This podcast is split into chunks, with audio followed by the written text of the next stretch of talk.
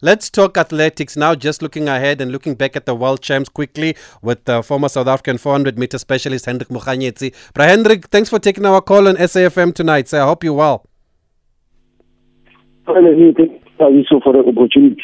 No, um, thank you, thank you, sir. What did you make of Wayde making it through to the final today? He had a great start. Uh, maybe he went out, all out too soon, but what did you make of his race?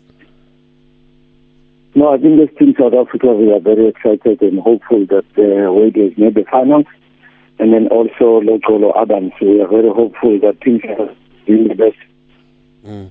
As, as somebody who specialized in that event, the 400 meters, um, does it look like Wayde is over his injuries now? Is he getting back to his best from what you've seen so far in the heats and in the semi?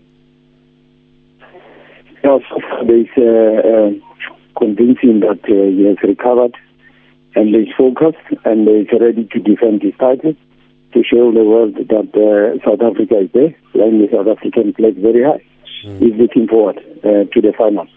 And what do you make of that of that final list in the 400 meters, that starting list? Who else? Who else do you like there? Yeah. Uh, the starting list is quite challenging, but the only person that we're looking forward is Wayde. He must bring something back for the country. We are, we are fully behind him. I think as a team, as a country, we are behind Wayde. Uh, we always support uh, Wayde from start to finish. We're looking forward. Mm. And Zakithi Nene didn't make it through, but I'm sure he didn't disgrace, didn't disgrace and disappoint anybody there at the World Champs. No, uh, Zakithi is still, he's still learning 400 meters. He's still building up in that level. Uh, Budapest, he will do his best next year World Champs. So he's working on the on the level of being there. So he's one to watch for the future, ne? Yes.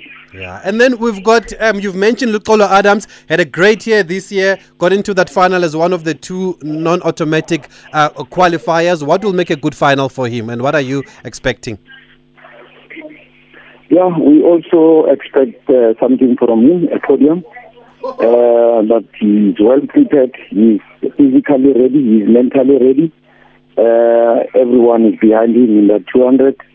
Uh, he's gonna do his best. We are fully behind it. Yeah, he's looked very good so far, Luxolo Adams. The last one I want to get your thoughts on is 20-year-old Prudence Sekgodiso, the national champion in the 800 meters, her first world champs here. How do you think she should approach her semi-final hits uh, and and that, that 800 meters at the world champs?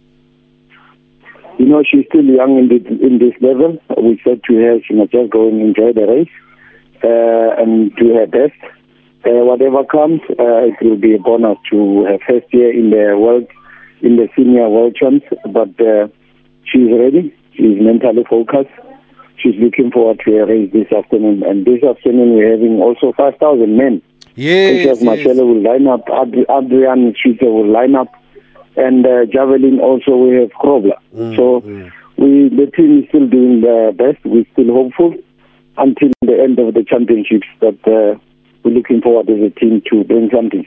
Yeah, looking forward to seeing Adrian run. He's had some good times in the NCAA in the States, eh? so he looks really promising, and let's see what he does tomorrow morning. But thanks, Hendrik Mokganyetsi, for speaking to us. Thank you for the insights, sir.